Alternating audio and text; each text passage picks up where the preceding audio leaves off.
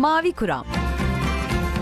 Trakya Üniversitesi Radyosu 106.2 Radyo Güne Bakan'da Mavi Kuram programımızla yine karşınızdayız. Ben sunucunuz Onur Şuta. Ben Bülent Ayberk. Sizlere yine bu hafta çok çarpıcı başlıklarla sesleniyoruz. Ben dilerseniz öncelikle bu hafta hangi konu başlıklarıyla karşınızda olacağız biraz onlardan bahsetmek istiyorum. Sonra içeriklere Bülent hocamla geçeceğiz. İlk konu başlığımız Endurance batığı olacak. Bunu Hivluk sergisiyle devam ettireceğiz. Söyleşimizin bir sonraki konusunu David Aje'nin yapısı başlıklı konu alacak ve son olarak da sizlere Norveç Deniz Müzesi'nde açılan sergiden bahsedeceğiz. Evet yine çok çarpıcı başlıklarla buradayız Bülent Hocam. Hoş geldiniz tekrar. Çok teşekkür ederim. Hoş bulduk. İlk programımızdan sonra ben de aynı şekilde heyecanlıyım, meraklıyım. Bu konuların içeriğini merak ediyorum. Dinleyicilerimizin de öyle olduğunu düşünüyorum. Onları da daha fazla bekletmeden ilk konu başlığımızla devam edelim bence. Evet, ilk konu başlığımız Kaşif Ernst Shackleton'ın 1915 yılında Antarktika'da buzula saplanarak batan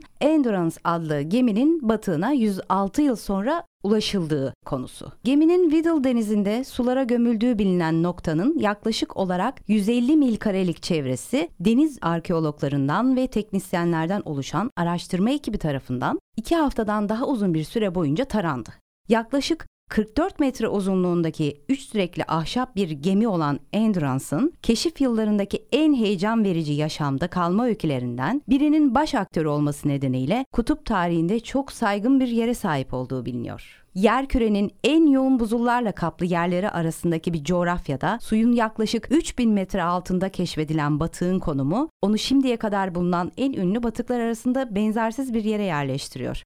Ben oldukça merak ettim Bülent Hocam. Ne düşünüyorsunuz bu konu hakkında? Evet, Shackleton'ın yapmış olduğu hem seyir, hem seyir sırasında yaşananlar hem de daha sonrasında Shackleton'ın beraber hareket etmiş olduğu buradaki mürettebatı kurtarma konusunda göstermiş olduğu performans denizcilik tarihinde önemli bir yere sahip olduğunu ortaya çıkan yayınlarında da zaten görebiliyoruz.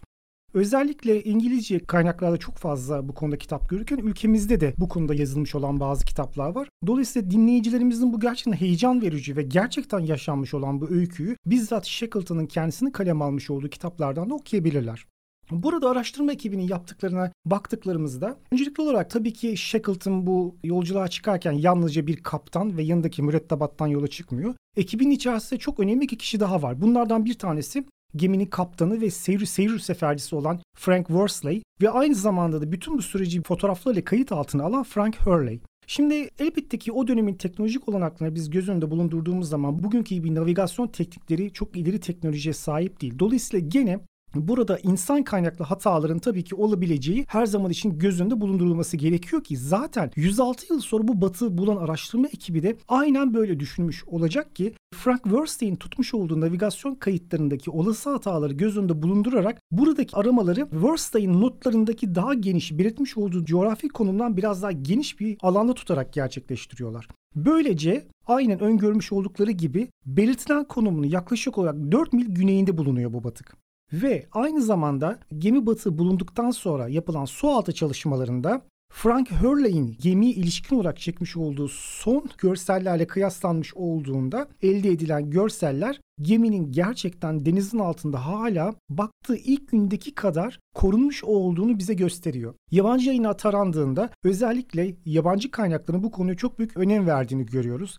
The New York Times gibi ya da Guardian gazetesi gibi çeşitli kaynakların buna uzun sayfalar yer ayırdığını görüyoruz. Özellikle The New York Times bu konuyu çok ayrıntılı iki tane haberle sayfalarına taşıdı ki biz de haberimizi özellikle The New York Times'ın yapmış olduğu habere dayandırarak bunu veriyoruz. Endurance hakkında internette yapılabilecek olan görsellerde yapılabilecek olan küçük bir aramada özellikle çok ikonik bir fotoğrafla karşılaşıyoruz. Endurance gemisi Batı'nın pupasını gösteren bu fotoğrafta arka tarafta bir beş kollu bir yıldız gözüküyor ve bunun altında da Endurance'ın yazıldığını görüyoruz. Bu fotoğraf gerçekten çok büyük bir ihtimalle bundan sonraki yıllarda da bu ikonik buluntuya ilişkin en çarpıcı fotoğraflardan bir tanesi olarak kuşkusuz ki denizcilik tarihindeki yerini alacaktır. Peki bu yolculuk nasıl oluştu? Tabii ki şimdi Shackleton'a ait olan bu batıktan söz edildiği zaman bu yolculuğun da nasıl ortaya çıktığını elbette ki değinmek gerekiyor. Çünkü konuşmamın başında da söylemiş olduğum gibi Endurance batının gerçekten yola çıkması kadar geminin suları gömülmesinden sonra yaşanan süreç de gerçekten uzun süre özellikle döneminde basında çok yer almış olan bir şeydir. Birazcık buna tabii ki değinmek gerekiyor bu batı neden bu denli önemli olduğundan anlayabilmek açısından. Shackleton 27 kişilik mürettebat ile birlikte İngiltere'den yola çıkıyor ve Weddell Denizi'ne ulaşıyor. Fakat aslında amacı buradaki Weddell Denizi'ne ulaştıktan sonra buradan daha da ileriye gidip aslında kutupu aşmaya çalışıyordu. Ancak buradaki şöyle bir problem var. Weddell Denizi biraz daha kuzeye doğru bakan bir yönde olması nedeniyle ve koyun sahip olmuş olduğu coğrafi konum nedeniyle burada dairesel bir şekilde bir buzul akıntısı olduğu kaynaklarda yer alıyor. Dolayısıyla Shackleton buraya geldiği zaman buradaki bu yoğun buzul akımı içerisinde aslında çakılıp kalıyor. Ve buradan daha sonra ileriye gitme olanağı kalmıyor. Ki burada şöyle bir şey de söz konusu. Aslında amacı ulaşmak istediği noktadan 100 mil uzakta aslında bu noktada çakılı kalıyor ve gemiyi de buradan kurtarmalarının olanağı olmuyor. Ve elbette ki buzul kütlelerini yapmış olduğu baskıyla gemi yerinden oynamadığı gibi zaman içerisinde geminin kendi yapısına da zarar verebilecek bir duruma ulaşıyor bu baskı. Ve bu nedenle de mürettebat gemiyi yerinden hareket ettiremedikleri için gemiyi terk etmek zorunda kalıyorlar ve bir süre için geminin hemen yakınında bulunan buzul üzerine kamp kuruyorlar. Ve tabii ki çevredeki buzulların baskısıyla zaman içerisinde gemi dayanamadığı için de su alarak batıyor. İşte aslında Shackleton'ın tarihe kazanan macerası da tam bu noktadan itibaren başlıyor. Çünkü bu denli zor koşullar içerisinde Shackleton kendi ekibini kurtarabilmek, onların yaşama tutunabilmesi için gerçekten çok büyük bir liderlik vasıfları burada ortaya koyuyor ve kendi ekibini herhangi bir şekilde bir kayba uğramadan yeniden burada kendi ülkelerine dönmelerini sağlıyor. Çünkü burada çevreye baktığımız zaman özellikle de Güney Okyanusu'nun gerçekten çok ürkütücü bir kimsel koşullara sahip olduğunu görüyoruz. İşte böyle bir yerde Shackleton ve ekibi Güney Georgia adasına kadar yaklaşık 800 mil süren bir açık bir tekne üstelik yani üstü korunaklı olmayan bir yelkenli tekne tam 800 mil seyir yaparak Shackleton kendi ekibini sağ salim karaya ulaştırabiliyor. Tabii ki bu maceralı yolculuk daha sonrasında pek çok kitapta anlatılacağı gibi aynı zamanda o dönem özellikle Britanya'daki basında onun ve çevresindeki ekibin bir efsane olarak algılanmasına neden oluyor. Açıkçası ben merak ediyorum. Dinleyicilerimizin de merak ettiğini düşünüyorum. Bu önemli özel geminin şu andaki durumu nedir acaba? Evet geminin şu anda durumu açık söylemek gerekirse son derece iyi bir durumda olduğu kaynaklarda yer alıyor. Çünkü oradaki denize baktığımız zaman özellikle batıkların en önemli nedenlerden bir tanesi suyun içerisinde bulunan ve geminin ahşabını çok kolay bir şekilde harap edebilecek olan ağaç yiyen deniz canlıları oluyor. Fakat Weddell Denizi gibi çok soğuk bir ortamda yani sıcaklık seviyesinin artık inanılmaz derecede eksilere ulaşmış olduğu bir ortamda bu tipten deniz canlılarının olmaması nedeniyle gemi günümüze kadar adeta battığı ilk gündeki kadar iyi bir şekilde geliyor. Elbette ki fotoğrafları burada incelediğimiz zaman belli bazı deniz canlılarının geminin üzerine yerleştiğini biz görebiliyoruz. Fakat gene de gemi gerçekten de insanı şaşırtacak kadar ilk günkü görünümünü biz burada koruduğunu görüyoruz. Zaten ekip içerisinde yer alan deniz arkalı Manson Bound da hemen hemen aynı şeyi söylüyor. Kendisi daha önce de pek çok kez su altı batıkları konusunda bir araştırmalarda bulunmuş bir kişi olarak geminin adeta eksiksiz aynen bu kelimeyi kullanarak zaten haber metinlerine de yer alıyor. Eksiksiz kelimesini kullanıyor kendisi. Geminin aynen bu şekilde ilk günkü gibi denizin altında bulunduğunu görüyoruz. Her ne kadar gemi sulara gömülmeden önce örneğin Hurley'in çekmiş olduğu fotoğraflarda gemiye ait örneğin direğinin yıkıldığını ya da armadaki ve geminin bordasında bazı hasarların olduğunu görsek bile Tüm bunlara karşın yine de Manson Board'un belirttiği üzere gemi aynen tek parça halinde 106 yıl sonra bile hala tüm bütünlüğünü korumuş bir şekilde karşımıza çıkıyor. Bu tabi insanın ortak hafızası açısından çok önemli bir bulgu olarak da karşımıza çıktığını çok rahatlıkla ifade edebiliriz. Evet evet. Bunun bulunması gerçekten çok büyük bir başarı. Peki bu çalışma süreci nasıl geçmiş? Burada çok ilginç olan nokta şu ki gemi yaklaşık olarak 10 milyon doların üzerindeki bir tutara ulaşıyor buradaki araştırma. Hı hı. Fakat basında yansıyan haberlerden gördüğümüz kadarıyla bu bağışı özel bir girişim bir tarafından yapıldığı belirtiliyor ve söz konusu kişi de adını gizli kalmasını istiyor. Evet. Burada az önce söylemiş olduğum gibi geminin batmasına neden olan önemli faktörlerden bir tanesi oradaki buzul yoğunluğuydu. Buzulların etkinliğiydi orada. Dolayısıyla da burada sürdürülecek olan elbette ki bir araştırmanın da tabii ki normal bir gemide yapılmasının olanağı yok. Bu nedenle Güney Afrika'dan Cape Town'dan getirilen bir buz kırıcıya araştırma ekibinin bir merkez üssü kurduğunu görüyoruz ve tüm araştırmaları bu gemiden yaptığını görüyoruz. Evet. Burada araştırma çalışmaları günde 2 saat boyunca sürdürülüyor ve Hı-hı. deniz tabanına tabii çünkü buradaki deniz sıcaklığının az önce söylemiş olduğum gibi neredeyse ekstrem derecede aşırı derecede eksilerde olması nedeniyle elbette ki kolay kolay bir insanın burada kolay bir şekilde hareket edebilmesine olanağı yok. Bu nedenle su altı dronlarının kullanıldığını görüyoruz. Hı-hı. Ve bu su altı dronları da günün belirli zamanlarda su altını dikkatli bir şekilde tarıyorlar. Geminin bulunmasından sonra ise burada çok daha özel bazı teknolojik geliştirin devreye sokulduğunu ve daha net görseller alabilmek amacıyla bu üstün teknolojinin de tam da bu aşamada devreye sokulduğunu görmekteyiz. Evet bu çarpıcı haberden sonra yine farklı bir konu başlığıyla devam edelim o zaman. Tate Modern Müzesi, Guyana İngiliz kökenli sanatçı Hugh Look'un 45 adet tekne maketinden oluşan armada başlıklı yerleştirmesini satın alarak koleksiyonuna kattı. Yerleştirme, sanatçının Avrupa'daki kiliselerde ve katedrallerde gördüğü, denizde karşılaştığı tehlikelerden kurtulan denizcilerin ya da yolcuların, Tanrı'ya bir şükran belirtisi olarak kiliselere sundukları adak gemilerinden esinleniyor. Evet bu da aslında çok ilginç bir şey. Çünkü burada Havelock'un aslında gerçekleştirmiş olduğu yapıt birazcık da bizim aslında dışımızda kalan farklı bir kültürel kodun bir sanatçı tarafından yeniden söylenmesi olarak burada okunması gerekiyor.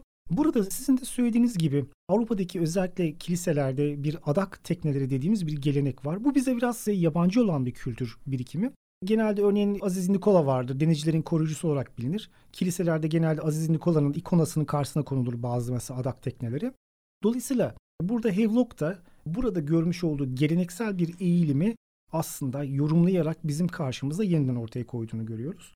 Havelock burada tabi burada elbette ki görsellere bakıldıktan sonra kuşkusuz burada anlatılan çok daha anlam ifade edecekti dinleyicilerimiz açısından. Bu anlamda denizcitoplum.com'daki bu haberin okudunuz ve gördüğünüz takdirde buradaki görsellerle beraber içeriğin çok da anlam ifade edecektir sizin için. Burada Havelock aslında farklı coğrafyalardan, farklı zaman dilimlerinden çok farklı tipteki gemileri, örneğin kargo gemilerini, balıkçı teknelerini, karaveraları ve kalyonların içinde bulunmuş olduğu bir filo oluşturuyor. Ve bu filo tavandan sarkıtılarak sergileniyor. İşte ortalama boydaki bir insanın omuz yüksekliğine denk gelebilecek kadar bir yükseklik içerisinde yerli herhangi bir bağlantısı yok sergilenen bu gemileri. Ve bu şekilde ortalama boydaki herhangi bir izleyicinin gemileri 360 derece etrafında gezerek çok rahat bir şekilde tüm ayrıntıları görebilmesine olanak sağlıyor. Bu gemiler fakat aklınıza hemen bir maket gibi bir şey gelmesi çünkü buradaki adak teknelerinin üzerinde özellikle Avrupa'daki ibadet evlerindeki bu adak tekneleri yalnızca sıradan bir gemi maketi değil, aynı zamanda üzerinde belli bazı geleneksel öğeleri de taşınarak aslında adandığını biz görmekteyiz ki işte Havelock da tam da bu şekilde davranıyor. Buradaki Havelock'un bezemiş olduğu bu gemilerin üzerinde her yerde bulunan çok sıradan plastikten üretilmiş nesneler, örneğin plastik oyuncaklar olabileceği gibi balık ağları, çeşitli mücevher kakmaları, askeri peçler, muskalar ya da eski e, sömürgelerdeki çatışmalara katılmış askerlerin kazandığı çeşitli madalyaların taklitlerinin bu gemilerin üzerine uygulandığını görüyoruz. E, örneğin bunların bazıları 16. yüzyıl Benin yontucuları tarafından Portekizli paralı askerlerin betimlendiği pirinç bezemelerle süslü iken bazı teknelerin üzerinde de Karayiplerden, Gambiya'dan ve Suriye'den mani paralar ve sikkelerin uluslararası ticaret ve mal değişimini akla getiren bu tipteki öğelerle bezendiğini görüyoruz. Öte yandan şunu da söylemek gerekir ki bunları günümüze de uyarlayacak olursa günümüzdeki sığınmacı sorunu kaynaklı aslında insan hareketliliğine de sanatçının böyle davranarak birazcık da gönderme yaptığını görüyoruz. Yani geçmişteki evet. geleneksel bir öğe kullanmakla beraber günümüzde basına yansıyan ve çoğu ülkenin temel sorunu olan böyle bu tipteki bir soruna da aslında bu şekilde bir yorum getirdiğini de görebiliyoruz. Evet evet. Şimdi burada özellikle Havelock'u tabii ki bu denli ayrıcalıklı kılan şey Tate Modern gibi bir büyük bir sanat kuruluşunun böyle bir sanatçının eserini elbette ki satın almasının nedeni buradaki yalnızca çok parlak bir fikirden dolayı değil arkasındaki bir gelenekten gelen bir anlayışla dayandığını görüyoruz. Havelock kendisini basına vermiş olduğu demeçlerde özellikle şunun üzerine çok duruyor. Kendisi aslında az önce Onur Hoca'nın da söylediği gibi İngiliz Guyanalı bir sanatçı olduğunu görüyoruz ki Guyana aynı zamanda özellikle 17. yüzyılın başlarına itibaren burayı Afrika'dan köleler taşıyan ve Hollanda ve İngiliz gemilerinin çok yoğun bir şekilde artık görülebilmiş olduğu bir kültürel coğrafya var burada. Dolayısıyla burada büyüyen, yetişen insanların ortak hafızasında da aslında bu tipteki görüntünün çok yer edindiğini görüyoruz. Dolayısıyla Havelock evet Avrupa'daki kiliseleri gezerken görmüş olduğu bir kültürel öğeyi buradan yenilediğini edildiğini görüyoruz. Fakat sanatçının özellikle yaptığı yapıtlara ilişkin yapmış olduğu açıklamalarda sık sık kendi çocukluğundaki bu görsellerle de bunun bağlantısını kurarak aslında karşımıza koyuyor. Dolayısıyla söylemiş olduğumuz gibi burada bir sanatçının aklına bir anda gelen parlak bir fikir değil bilakis kendi geçmişiyle beraber bunu dayandırmış olduğu geleneğiyle beraber aslında sanatçının buzun bizim karşımıza koyduğunu görüyoruz. Dolayısıyla özellikle Avrupa'nın da sahip olduğu ortak hafızayla beraber değerlendirildiğinde buradaki yapıtın yani sadece tavandan aşağı doğru sarkıtılan ve üzerine çeşitli aplikasyonların konulmuş olduğu bir yapıt değil, geçmişle beraber değerlendirilen aslında bu yapıtların neden bu denli önemli olduğu kuşkusu da çok daha kolay bir şekilde anlaşılacaktır ki zaten burada Havelock'un yapmış olduğu bazı söyleşilerde de özellikle kendisinin kendi ülkesinden kopup da Britanya'ya gittiği zaman bu yabancı ortamda kendisini adeta korumak istermişçesine evinde sık sık gemi maketi yaptığından söz ediyor. Çünkü dediğimiz gibi burada gemi aslında her ne kadar bir coğrafyadan başka bir coğrafya insanları taşıyan başka bir üye olabilse de Havelock gibi bazı sanatçıların geçmişine kazanmış olduğu anlam itibariyle neredeyse bir muska gibi adeta kendisini kötülüklerden koruyan bir koruyucu gibi de işlev yaptığını görüyoruz. Yani sanatçının aslında bilinç altında bunun çok büyük bir önemi var ki sanatçı özellikle de şunu da vurguluyor zaten kendisinin yaşamış olduğu ülkede insanların çok sulak arazilerde yaşadıkları için evlerinin yükseltilmiş olan mekanlarda yaşadıklarını yani evlerde yaşadıklarından söz ediyor. Dolayısıyla aslında kendi kafasındaki gemi kavramı ile suyun üzerinde bulunan, suyun içine direklerin üzerine inşa edilmiş mekanlarda yaşıyor olmaları nedeniyle de böyle bir bağlantı kurduğunu görüyoruz ve adeta burada sanatçı kendi genlerini işlemiş olan teknelerden söz ettiğinde söyleşilerde görmekteyiz. Burada görmüş olduğunuz yapıt Yalnız burada ilk defa yani Tate Modern'de ilk defa karşımıza çıkmıyor. Çünkü sanatçı bunu daha önce 2017 Venedik Bienalinde Tetis Denizi adıyla sergilemiş. Fakat burada daha küçük bir kompozisyon halinde sergilediğini görüyoruz. Bu ilk defa Armada adını koymuş olduğu bu yerleştirme ilk defa karşımıza Birmingham'daki İkon Sergi Evi'nde 2019 yılında açılan sergide karşımıza çıkıyor. Here is the Thing adlı kişisel sergisinde bir araya geliyor. Daha sonrası ise bu yerleştirme Eylül 2019 ve Ocak 2020 tarihlerinde Missouri, Kansas'taki Kemper Çağdaş Sanat Müzesi'nde ve yine Şubat 2020'de de Maine, Waterville'deki Colby Koleji Sanat Müzesi'nde sergilendiği gene karşımıza çıkıyor. Bu ilginç farklı kültürlerdeki sömürgeciliğin bir başka coğrafyadaki görünümüyle ilgili bir başka habere konumuza geçelim isterim. O da mimar David Ajay'in Barbaros Adası'nda Britanya İmparatorluğu'nun Atlantik aşırı köle ticaretinin kurbanı olan 570 Afrikalının mezarının keşfedildiği alanın yanına Barbaros Adası tarihi miras yerleşkesi tasarlıyor. Bu da oldukça ilginç. Evet bu da gerçekten ee, çok ilginç. Evet. Hivluk'un yapıtlarından sonra bu da aynı başlık altında değerlendirilebilecek bir sorunsal bence. Tabii elbette. Siz ne dersiniz? Tabii. Şimdi şöyle söylemiş olduğumuz gibi aslında burada çok farklı bir kültür birikim var. Bizim de çok da aslında kendi tarihimizde çok karşılaşmadığımız bir şeyden söz ediyoruz. Burada şöyle aslında e, az önce bahsetmiş olduğum gibi Harry Locke gibi bir sanatçının kendi iç dünyasında böyle bir sosyal olgunun yansımasını burada gördüğümüz gibi şimdi oradan çok daha farklı bir coğrafyaya gittiğimiz zaman da aslında bu tipteki bir olgunun nasıl bir görünüme kavuştuğunu görebiliyoruz. Bu hı hı. sefer gittiğimiz coğrafyası Barbados Adası. Barbados yakın bir zamana kadar aslında Britanya'nın egemenliği altında olan bir ada olduğunu görüyoruz. Hı hı. Fakat 2021 yılında Barbados adası artık parlamenter cumhuriyeti ilan ederek bağımsız bir ülke oluyor. Ve böyle olmasının hemen ardından da Barbados adasında büyük ölçekli bir tarihi miras yerleşkesinin tasarlanması amacıyla David Adjaye'ye böyle bir yapıt talebinde bulunuyorlar. Ve burada da aslında bu yerleşke sadece bina değil aslında bir yerleşkeden söz ediyoruz ve bu yerleşkenin içerisinde öğelerin olduğunu da birazdan zaten dile getireceğim. Burada Britanya'nın Atlantik aşırı köle ticaretine kurbanı olan 570 Afrikalının mezarının keşfedildiği alanı yılını kurulacak olan bir yapılardan oluşmuş büyük bir yerleşke tasarlanıyor. Ve bu projenin yaşama geçirilmesinde Barbados Başbakanlık makamı, Barbados Arşiv Bakanlığı, Barbados Müzesi ve Tarih Topluluğu çalışmaları da buna katkı sağlıyor. Bu alan yani bu 570 Afrikalının mezarının keşfedildiği bu alan aslında yeni bulunmuş olan bir şey değil. Bu alan 1970'li yıllarda burada gerçekleştirilen LIDAR teknolojisi yani Laser Detection and Ranging Türkçesi Lazer algılama ve mesafe ölçme teknolojisiyle ortaya çıkarılmış olan bir alan söz konusu burada. Burada Batı Afrika'dan getirilen yüzlerce kadın, erkek ve çocukların iskeletleri bulundu, keşfedilmiş ve aynı zamanda Barbados'taki en büyük bilinen toplu mezar olarak burası biliniyor. Ancak sözünü etmiş olduğumuz Barbados adasındaki bu parlamenter demokrasiye geçişle beraber burada bir yerleşkenin kurulmasına karar veriliyor.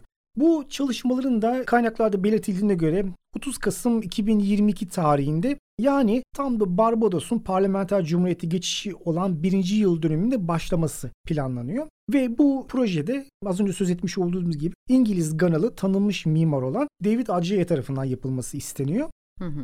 Şimdi Adjaye tarafından yapılan açıklamada ise kendisi bu tasarımda özellikle yerel bazı öğelerden yararlanmak istediğini söylüyor. Geleneksel Afrika mezarlarının, ibadet evlerinin ve burada bulunan özellikle Etiyopya'da görmüş olduğumuz piramitlerin üretim felsefesinden kendisi genel konsepti ortaya koyduğu gibi aynı zamanda bu geleneksel yapıda kullanılan yapım yöntemlerinden de yararlandığını, bu yerleşkeyi ne tipteki ilkeler üzerine inşa ettiğini söylerken özellikle bunun altını çizerek bize belirtiyor. Ve aynı zamanda yerleşkede tam da bu Afrikalıların bulunmuş olduğu toplu mezar yerinin üzerine her bir tanesini temsil edeceği şekilde 570 adet çam ağacı dikiliyor. Çam ağacından yapılmış olan direkler dikilecek ve bunların üzerine de güneş ışınlarıyla parlayabilmesi için bakır levhalar çakılacak. İşte bu yerleşkeye geldiğimiz zaman yerleşkede sözünü etmiş olduğumuz gibi tam da bu toplum mezarının bulunmuş olduğu yeri çok soyut bir kavramla vurgulayabilecek şekilde belirtirken aynı zamanda bu yerleşkenin kendi diğer öğelerinde ise Araştırma Enstitüsü'nün bir müzenin yer aldığını görüyoruz ve aynı zamanda tarihi yaklaşık olarak 400 yıl geriye giden Barbados arşivlerini kendi içerisinde bulundurulacak olan da gene bir mekanı yer alacağını görüyoruz. Bu aynı zamanda çok önemli bir birikim çünkü Atlantik aşırı köle ticaretine ilişkin milyonlarca sayfayı içeren bu belge aynı zamanda Britanya İmparatorluğu'nun Afrika'daki kölelikle ilgili olarak doğrudan bağlantısını kayıt altında tutan dünyanın en kapsamlı arşivi olması bağlamında da çok önemli bir kültürel öğeye sahip olduğunu da belirtmek gerekiyor. Evet. Bugünkü programımızın son konusu olan Norveç Deniz Müzesi'nde açılan sergi başlığımız var sırada ama Öncelikle şunu söylemek isterim hocam siz de ne yazık ki çok yakın bir zamanda geçirdiniz. Evet. Umarım iyisinizdir. Evet. İyi görüyorum sizi. Evet evet aynen. Evet malum küresel hastalık tüm dünyayı etkisi altına alan olumsuz etkilerini çok fazla gördüğümüz korona virüse karşı her mesleğin vermiş olduğu farklı tepkilerle karşılaştık. Bu konumuzda onunla paralel bir konu aslında. Korona krizi sürecinde deniz taşımacılığı sergisi Norveç Deniz Müzesi'nde açıldı. Sergi küresel boyutta gerçekleşen salgının uluslararası ticaretin doğrudan bağlı olduğu deniz taşımacılığını ve bu iş kolundaki çalışanların yaşamlarını nasıl etkilediğini belgeleyen bir proje çalışmasının sonuç ürünü olarak yaşama geçiriliyor. Evet, evet aynen böyle. Söylemiş olduğunuz gibi Onur Hocam sizin de biraz ben açık söylemek gerekirse zor bir süreç atlattım. O bağlamda dinleyicilerimizin de evet. bu artık yakın zamanda insanların artık maskelerini terk etmeye başladıklarını görsek de aslında gerçekten çok yıpratıcı bir hastalık olduğunu bizzat kendim deneyimleyerek gördüm. Evet hocam. O nedenle sevgili dinleyicilerimizden de bu rehavete ben kapılmamalarını kendinden rica ediyorum. Değil mi? Ee, evet. Şimdi evet burada sizin de söylemiş olduğunuz gibi bu küresel salgın sürecinde her meslek dalı farklı tepkiler verdi. Örneğin biz mimarlar ve iç mimarlar bu zaman içerisinde korona mekanları tasarlandı. İnsanların nasıl olup da böyle bir salgının daha fazla yayılmasını engelleyebilecek olan mekanların nasıl tasarlanabileceği üzerine bizler kafa yormaya başladık. Burada hem kavramsal olarak hem mekansal organizasyon anlamında yeni bazı önerilerin çıkması için çok farklı tasarımcılar baş başa verip yeni öneriler ürettiler. Fakat bununla beraber göz ardı edilen bir konu var. O da şu ki bu salgın sürecinde özellikle ne yazık ki denizde pek çok denizci mahsur kalmak zorunda kaldı. Dolayısıyla burada çok farklı anlatılar, hikayeler var, insanların kişisel deneyimleri var. Norveç Deniz Müzesi de işte tam da bu noktada devreye girerek bir proje geliştiriyor ve projede de sosyal antropolog Daniel Paulson ve Bergen Üniversitesi'nde Elizabeth Korana yürütücülüğünde bir proje gerçekleştiriliyor. Burada şöyle bir yöntem uygulanıyor. Denizcilerin bu zaman zarfında yani denizde izole kalmak sürecini nasıl geçirdikleri, kendi ailelerinden, sevdiklerinden uzak kaldıkları bu zaman zarfında nelerde avunduklarını, neler yaptıklarını, ne tipteki sorunlarla yüzleştiklerini anlayabilmek için bu bilgiyi toparlayabilmek amacıyla insanlarla birebir görüşme yaparak bu bilgiyi derlediklerini görüyoruz. Bu tabi elbette ki salgınlar elbette ki hayatımızdan inşallah kısa süresi içerisinde geçilir. Fakat burada bu bireysel öykülerin toplanması da aynı zamanda gelecekte bir günde böyle bir problemle karşılaştığımızda kuşkusuz çok daha kolay ve daha deneyimli bir şekilde bizim tepki vermemizi sağlayacaktır. Dolayısıyla burada gerçekleştirilen projede bu anlamda küresel ölçekte süre gelmekte olan deniz taşımacılık iş kolunun bundan nasıl etkilendiğini anlaşılmasına katkı sağlayan bir proje hı hı. olarak yaşama geçirildiğini görüyoruz ve aynı zamanda bu sürecin sonucu yani bu çalışma sürecinin sonucunda elde edilen büyük bilgi havuzu da söylemiş olduğumuz gibi bu deneyimlerin daha sonrasında yeniden elden geçirilerek daha üst bir boyuta taşınabilecek olan bilgi birikimini derli toplu bir şekilde karşımıza çıkmasını sağlayacak olan bir şeydir. Hı hı. Burada proje sürecine baktığımız zaman ise şöyle. Evet, e, nasıl ilerledi acaba bu proje süreci? Biraz bundan da bahsedelim bence. Tabii ki burada az önce adlarını söylemiş olduğum iki kişi yani Daniel Paulson ve Elizabeth Coren'e yürütücüne gerçekleştirilen bu proje tamamen hı hı. bir çağrı yöntemiyle işlemiş. Her iki bilim insanı da deniz çalışanları yaptıkları açık çağrıyla bir açık davetle ve bunları başvuran insanlarla yapılan yüz yüze görüşmelerle özellikle burada Skype programının kullanıldığı belirtiliyor müzenin kendi sayfasında. Burada da Norveç dilinde ya da İngilizce olarak yaklaşık olarak 45 dakika uzunluğunu çok makul bir ölçüde tutulacak şekilde insanlarla birebir görüşmeler yapıldığı anlatılıyor müzenin kendi sitesinde. Bu şekilde elde edilen bilgilerle de bu tipteki adeta bir sözlü tarih çalışması gibi bu tipteki bireysel deneyimine dayanan bilgilerle de elde bir bilgi havuzu oluşturulmuş. Daha sonrasındaki bu bilgiler ise hem Norveç Deniz Müzesi'nde açılacak fiziksel bir sergi ile kullanılabileceği gibi ya da gelecekte gerçekleştirebilecek akademik çalışmalara kaynak oluşturacak şekilde bir arşivin içerisinde depolanabileceği belirtiliyor. Fakat bununla beraber gene burada katılımcıların da pek çok konu onların kendi tercihlerine bırakılmış. Çünkü vermiş oldukları bilgilerin kendi içerisinde başka bazı mahrem öğeler barındırabileceği düşüncesiyle burada katılımcılar bu bilgileri verirken nasıl kullanabileceğine ilişkinde gene kendilerini bu noktada seçim yapmaları şansı tanındığında bilim insanları tarafından belirtiliyor. Bu bağlamda bu çalışmada aslında oldukça öğretici olduğu düşüncesindeyim. Sergi şu anda hala müzede devam ediyor. Ben eminim ki burada anlatılacak olan şeyler gelecek anlamında da hepimize çok ışık tutacağı düşüncesindeyim. Evet, bu güzel başlıklardan oluşan programımız da bu haftalık son buldu. Mavi Kuram'ın bu haftaki yayınının da sonuna geldik. Umuyoruz ki sizleri ilginizi çekebilecek konulardan bahsederek keyifli dakikalar geçirtebilmişizdir. Bir sonraki söyleşimizde buluşmak üzere tüm dinleyicilerimize sevgilerimizi ve şükranlarımızı sunuyoruz. Hoşçakalın, sağlıklı günler dileriz. Hepinize iyi günler dilerim. Mavi Kuram